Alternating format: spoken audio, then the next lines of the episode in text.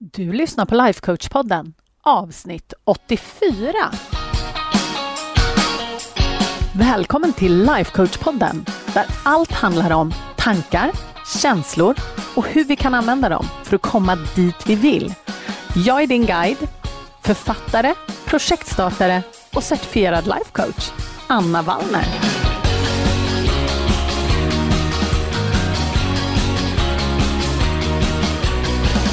Men hej hallå allihopa! Idag blir det lite Q&A eller frågor och svar heter det ju på svenska. För att jag har fått genom eh, ja, senaste tiden, åtminstone senaste året, så har jag fått massor med frågor som ni mejlar till mig. Eller så skriver ni på Instagram via de här eh, direktmeddelanden, DMs, sådär, och frågar saker. Och jag har ju svarat på dem personligen ända fram tills nu. Men jag tänkte att det är väl super om fler kan få glädje av alla de här frågorna eftersom det är ganska sällan vi är ensamma om att gå och fundera på någonting. Och även om det inte är liksom exakt så som du kanske tänker på saker och ting så är liksom problemställningen är väldigt ofta samma. Så jag tänkte helt enkelt så här att jag tar 20 minuter nu, för det är ju vad jag brukar försöka hålla podden till. Och så svarar jag på så många frågor jag kan. Och hinner jag inte svara på alla frågor, för det tror jag inte att jag kommer hinna, då gör jag helt enkelt fler avsnitt längre fram. Och ni kan ju fortsätta skicka frågor till mig helt enkelt. Det är ju inga problem. Så svarar jag helt enkelt på dem i kommande avsnitt. Men också så här, för att spara tid så kommer jag inte läsa upp alla gulliga intron som ni skriver. Men var så himla säker på att jag har läst dem allihopa och jag är så himla glad för alla positiva och varma hälsningar och att ni älskar podden och att ni förändrar era liv och inget gör mig gladare. Men jag tänker vi tar inte massa tid på det. Och sen så kommer jag ju heller inte läsa upp några namn såklart. Men har du skickat in en fråga, då hoppas jag att du kommer ihåg vad du skrev helt enkelt, så att du får svar. Du kommer säkert känna igen dig. Okej, okay, let's go! Första frågan.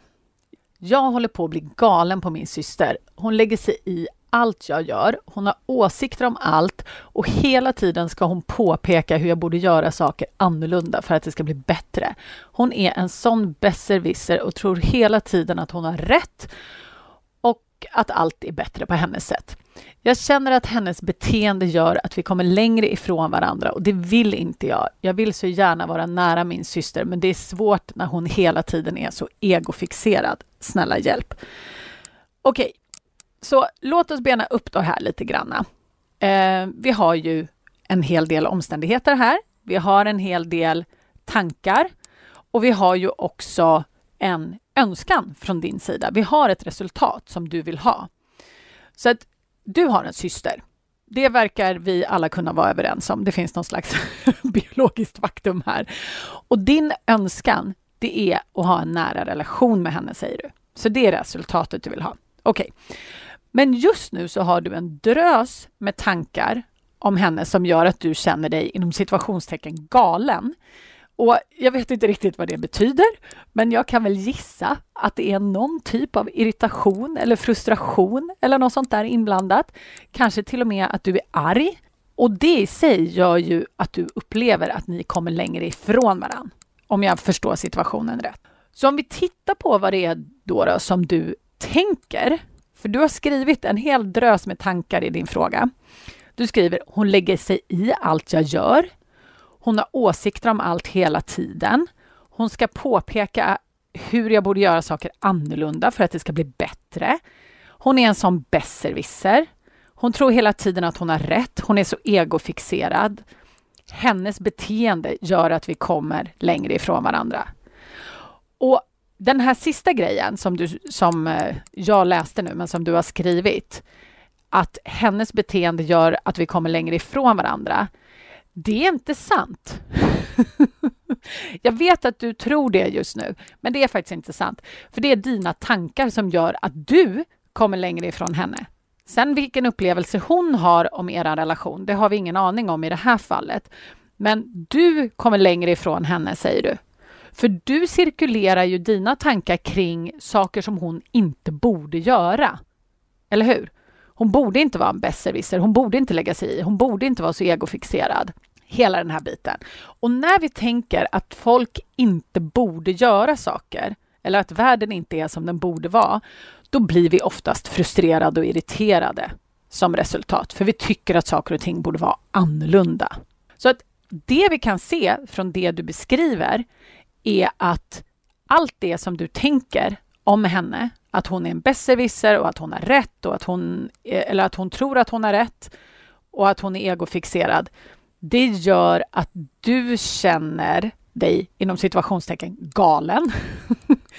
och då känner du dig längre ifrån henne. Och det här tycker jag är ett så jättebra exempel på att välja tankar som gagnar oss.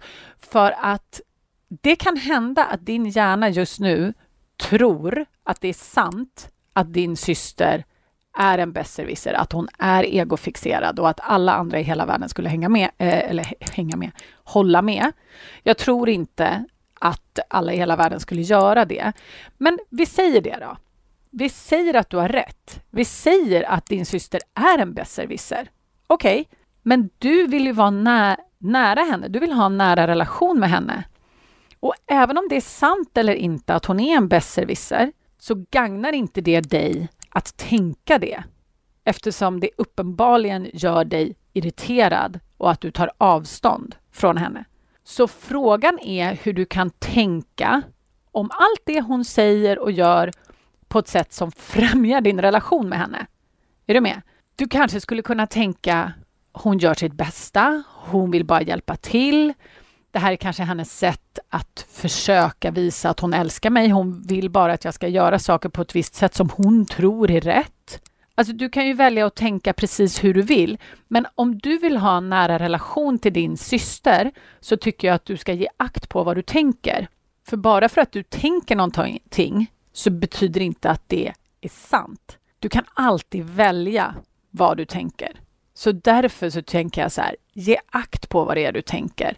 För det du tänker kommer fortplantas i dina känslor. Och beroende på vad du vill känna för din syster så kommer du behöva tänka olika tankar. Istället då för att känna dig galen över hennes beteende och du känner dig ju galen just för att du tänker alla de här sakerna, att hon är en besserwisser och egofixerad och hela tiden lägger sig i och hela den biten. Så frågan är, vilken känsla vill du ha för din syster? Vill du ha förståelse? Vill du känna kärlek? Vill du känna tålamod? Eller vad tror du skulle gagna dig i den här situationen? När hon sätter igång, vilken känsla skulle du behöva ha för att fortfarande känna att du är nära henne? Och säg då att du vill känna förståelse. Vi säger det. Då kanske du kan tänka hon gör sitt bästa. Eller det här är hennes sätt att uttrycka sig. Och helt enkelt producera den känslan hos dig. För så länge du känner dig frustrerad och irriterad och som du beskriver det galen, då lägger du all makt hos henne. För just nu så tror du att det är hon och hennes beteende som gör att du känner dig galen. Men det är det inte. Det är för att du tänker alla de här sakerna som du har skrivit till mig i mejlet. Och det kanske är så att hon är alla de sakerna som du skriver, men det gagnar inte dig att tänka det om resultatet du vill ha är en närmare relation. Och med det vill jag också säga att den relationen som du har till din syster, den är ju en, ett inside game. Du kan inte påverka hennes relation som hon har till dig, för den kommer från hennes tankar och hennes känslor. Och det var därför jag sa i början också att vi vet inte hur hon uppfattar sin relation till dig. Men du kan kontrollera din relation till henne. Du kan känna kärlek eller förståelse eller vad det nu kan tänkas vara från din sida. Så det är du som är ansvarig för din sida av relationen. Så det är mitt bästa tips när det kommer till eh, relationen med, i det här fallet, då din syster, men också relationen till alla människor runt omkring, att vi kan välja själva. Okej, okay. då tar vi fråga två. Jag har lite svårt att komma igång på morgonen och det blir alltid stressigt och irriterat när vi ska ut genom dörren. Det känns alltid som jag har huvudet under armen och glömmer ofta saker hemma som jag skulle haft med mig. Det gör mig stressad och irriterad. Har du då några bra morgon och kvällsrutiner som du kan dela med dig av som gör det lättare att komma igång på morgonen? Okej, okay, klart jag det, höll jag på att säga. Nej, men först och främst så ska jag säga så här. Det är inte din bristande morgonrutin som gör dig stressad och irriterad. Det är dina tankar om att du borde ha bättre koll och inte glömma saker. Men nu var ju inte det frågan, utan frågan var om jag hade en fiffig morgonrutin eller kvällsrutin. Och ni som har följt med mig ett tag eller känner mig privat, ni vet att jag är en sån där som älskar att planera och få saker gjort och fixa och dona och ha mig. Och är det någonting jag har lärt mig under alla mina år så är det att behovet av en morgonrutin, alltså hur morgonrutinen ska se ut, varierar beroende på om det är vinter och det är mörkt eller om det är sommar och det är ljust, hur mycket jag har att göra på jobbet. Eh, ja, saker runt omkring så har jag olika behov. Så mitt bästa tips är att fråga sig själv, vad har jag för behov just nu? Men med det sagt, du skriver så här att eh, innan vi ska ut genom dörren, så det signalerar till mig att du kanske har fler i ditt liv än bara dig själv. Och är det så att de här vi också är barn, så är min varmaste rekommendation att gå upp innan barnen. Att tillse dina egna behov som du har på morgonen för att du ska kunna känna dig bra, att du gör det innan barnen kommer upp. Jag brukar alltid säga till de som börjar med det här att ta en timme. Så att säga att du väcker dina barn klockan sju, se till att gå upp klockan sex. Om det känns övermäktigt, börja med en halvtimme. Och så fråga dig själv, vad är det du behöver? Behöver du sitta och dricka te en liten stund eller kaffe? Vill du tvätta dig i ansiktet? Vill du meditera? Vill du sätta dig och skriva ner dina tankar och självcoacha dig själv? Eller vill du gå en kort promenad? Det kanske du inte kan göra om du har barn som ligger och sover, om du är ensam, jag vet inte. Det kan ju hända att du har en man som är hemma också, eller en annan partner. Men fundera på vad behöver du? Så jag skulle säga så här, gå upp minst en timme innan dina barn om du har barn och är det så att du inte har barn så skulle jag säga så här, gå upp en timme innan du ska gå ut genom dörren så att du hinner göra det du behöver göra. Och det finns jättemånga sådana här eh, effektivitetsgurus som säger så här, ja men okej, ta tiden du behöver gå ut genom dörren. Och sen så allt det som du vill hinna med innan dess och lägga upp liksom. Det tar tio minuter att tvätta ansiktet och smörja in mig och sätta upp håret det tar en halvtimme att duscha, det tar så. Och så lägger man ihop de här och då får man en starttid, helt enkelt. Det, så kan man också göra.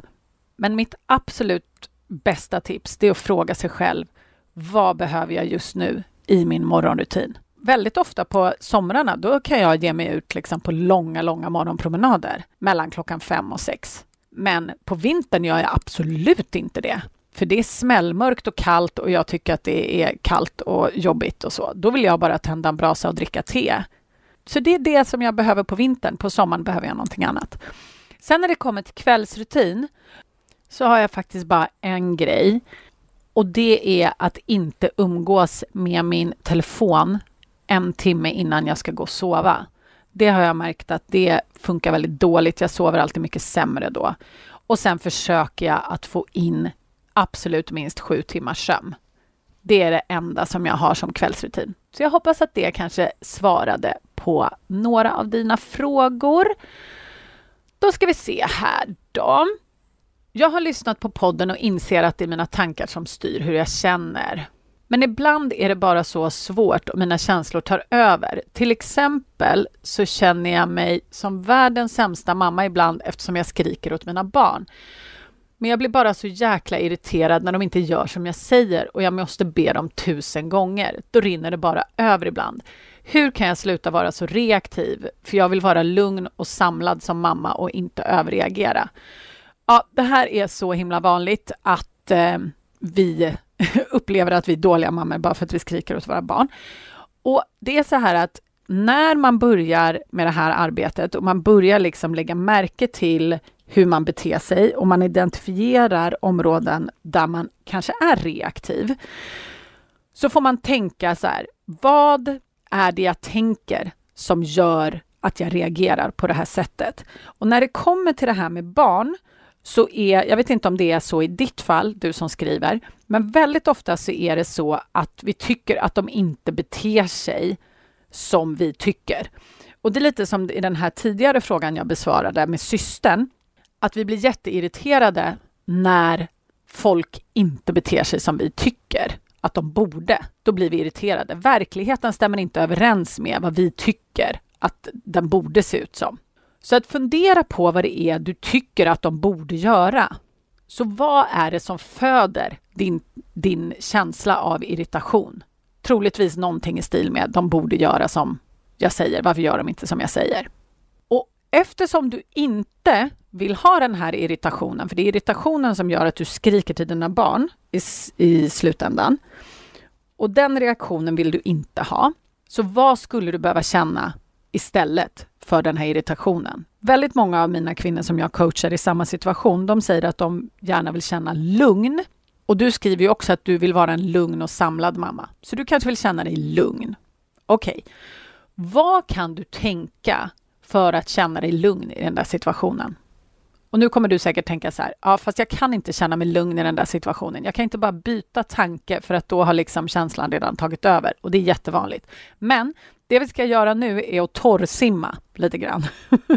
så att vi behöver komma åt den här tanken som du ska tänka istället. Du kan till exempel kanske tänka, jag säger inte att det här funkar för dig, men du kanske skulle kunna tänka de är bara barn, de gör sitt bästa, eller vad det nu kan tänkas vara. Men checka in så att du faktiskt känner dig lugn. Checka in i kroppen så du faktiskt känner dig lugn när du testar de här olika tankarna. Det är lite som att testa kläder. Så man tänker så här, de är bara barn. De gör sitt bästa. Känner jag mig lugn nu? Ja, men då vet jag att det funkar.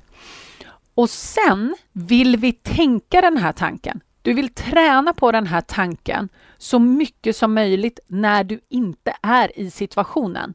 Det är det här jag menar med att torrsimma. För att ju mer du tränar på att tänka mina barn är bara barn, de gör sitt bästa. Mina barn är bara barn, de gör sitt bästa. De gör sitt bästa, de gör sitt bästa. Då kommer du programmera in den här tanken så att den ligger top of mind. Så när du kommer i den här situationen där du vanligtvis blir triggad, då kommer den vara mycket lättare att få tag på. Och I början så kanske det är så att du kan stanna dig själv eller du reflekterar kanske först efteråt. Oj, fasen, nu skrek jag åt barnen, det var inte så bra. I det läget, förlåt dig själv och gå vidare. Sen kommer du kunna stoppa dig själv, kanske i handlingen. Du kanske börjar skrika och sen kan du sluta. Och så här, just det, nu skriker jag. Aj, det vill jag inte göra. Nu ska jag tänka att de är bara barn. Och så kan du stanna dig i handlingen. Sen kanske du kan reagera redan på känslan att du märker att den här irritationen kommer upp och då kan du säga, ah, just det. Det här brukar leda till att jag skriker åt mina barn. Det vill jag inte. Jag skulle tänka, de är bara barn. De gör sitt bästa. Är du med? Och sen när situationen kanske uppkommer så kanske du är så här, ah, det här är situationen när det brukar eskalera och jag brukar skrika åt barnen. Nu ska jag tänka att de är bara barn, de gör sitt bästa. För det här med att torrsimma, eh, jag brukar beskriva det som att torrsimma, att alltså träna på tankar när man inte är i situationen, alltså när man inte är i stridens hetta. Den är jättebra. Jätte, jätte, jättebra. Så det är ett tips till alla er. Nu ska vi se hur vi ligger tid på tid här. Ja, jag tar en till, för det var ju, det tog ju mycket längre tid det här än vad jag trodde. Det är inte lätt det här. Okej, fråga. Jag och en manlig kollega har nyss börjat jobba på samma avdelning. Jag har lägre ingångslön än han trots att jag är äldre och har bredare och längre erfarenhet inom det området vi jobbar nu. Jag tar på mig extra uppgifter och tar plats i diskussioner men känner mig inte sedd eller bekräftad. Till skillnad mot min manliga kollega som alltid tycks säga något bra trots att han bara upprepar det som andra sagt. Jag befarar att min lön alltid kommer att halka efter min kollega och jag lägger dessutom tid på att hjälpa och lära upp honom inom området eftersom jag har mer kunskap än han. Vad ska jag göra för att börja höras i gruppen och få den lön jag förtjänar? Högre lön än min kollega, inom parentes. Okej, okay. först och främst vill jag bara säga att patriarkala strukturer finns överallt som till exempel lönestrukturer och jag låtsas verkligen inte som att det här inte finns. Du säger också att han upprepar det andra har sagt och får cred för det, låter det som att du säger. Och det här har det också gjorts studier på, vill jag bara säga. Och är det så att du vill ha lite mer kött på benen så kan jag rekommendera en bok som heter The Authority Gap. Det är en sjukt bra bok och man blir jättearg på typ varenda sida eftersom vi tänker att så här borde det inte vara. och därför blir vi arga. Men okej, okay, eh, det om det. Nu kommer vi till liksom omständigheterna och så som du beskriver det. Det faktum att din kollega är man, han är yngre, han har mindre erfarenhet och högre lön än du. Allt det är omständigheter som du kan välja vad du vill tänka om. Och vad du tänker kommer påverka vad du känner och hur du agerar. Och just nu, på det som du skriver till mig, så verkar du ha lagt all makt utanför dig själv, vilket inte gagnar dig alls. För när vi tror att makten att påverka liksom ligger utanför oss själva, så agerar vi väldigt ofta helt eller delvis som att vi vore maktlösa eller åtminstone mindre kraftfulla än vad vi faktiskt är. Så när du skriver här, du skriver Jag befarar att min lön kommer alltid att halka efter min kollega. Det är en tanke du har. Det är inte ett faktum, utan det är en tanke. Och den här tanken kan jag säga på rak arm, den gagnar dig absolut inte eftersom den lägger makten någon annanstans. Jag befarar att, vilket säger att du egentligen inte kan påverka det här. Och jag, min gissning är att när du tänker det så kommer någon typ av känsla av, vad vet jag, resigner, vad heter det, resign, när man resignerar. Liksom. Jag kommer inte ens ihåg vad det heter. Man resignerar. Eller så känner du dig lite maktlös eller du kanske till och med blir lite apatisk. Det låter inte som att du är en person som blir apatisk, men oavsett. Så din konkreta fråga, om vi ska gå tillbaka till den. Hur kan jag höras i gruppen och få den lön jag förtjänar? Okej, okay, ett. Om vi tar lönen. Om du vill ha högre lön, då måste du be om det. Och sen huruvida du får det eller inte, det ligger ju beslutsmässigt hos någon annan. Men om du inte ber om det, då kommer du definitivt inte få någon lön, löneförökning. Självklart kan det vara så att du får ett nej och då får du ta ställning till den nya omständigheten. Då har du möjlighet att byta jobb. Alltså du har alltid, det finns alltid ett val. Nu vet inte jag exakt vilka, vilken situation du är i och vart du bor och vilket fält du jobbar i eller så. Men man har alltid ett val. Och det är faktiskt så här att oavsett omständigheterna runt omkring dig så kan ingen få dig att känna någonting utan att du har en tanke om det först. Och just nu så verkar du ha ganska många tankar om att det här är orättvist. Ja, det kan vi tycka. Men gagnar det oss att se det på det sättet? Livet är orättvist. Vi skulle kunna enas om att livet är rätt orättvist om vi tittar ut. Men vi kan bestämma vad vi vill tänka om det. Och då vill vi tänka någonting som inte gör oss maktlösa. Vi vill, göra, vi vill tänka någonting som hämtar hem kraften så att vi faktiskt kan göra någonting åt det. Och då är ju frågan, vilken känsla vill du ha i den här? Om vi tittar på din, du ska gå och be om mer lön. Det är ju en, någonting som du faktiskt kommer behöva göra. Frågan är hur du vill känna när du gör det. Vill du känna en känsla av orättvisa och maktlöshet? Eller vill du känna dig stark och det låter som att du är en oerhört kompetent person och du hjälper till och du tar ansvar och det finns så många saker som du verkar hålla på med och som du gör. Så frågan är, hur vill du känna när du ber om den här lönen? Det är det som du kan påverka när det kommer till det här. Hur vill du göra? Hur vill du känna? Hur vill du uppleva situationen? Sen den här nummer två, hur kan jag höras i gruppen? Här är min fråga, varför väljer du att se det som att du inte hörs i gruppen? Jag inser att det säkert känns som en sanning just nu, att du inte hörs i gruppen och att han upprepar saker och då säger alla tjolahopp tjolahej. Och så kan det mycket väl vara. Eh, det gagnar inte dig att tänka att du inte hörs i gruppen. Så mitt konkreta tips här när din hjärna aktivt har börjat leta efter bevis på att du inte hörs i gruppen, det är att du vänder på det och att du aktivt börjar tänka på alla gånger som du faktiskt hörs. Då du faktiskt säger något, då hörs du. Sedan hur dina kollegor tar in det, det ligger inte hos dig, det ligger hos dem. Det beror på hur de tänker och känner om det. Men du har makten att skapa din upplevelse oavsett.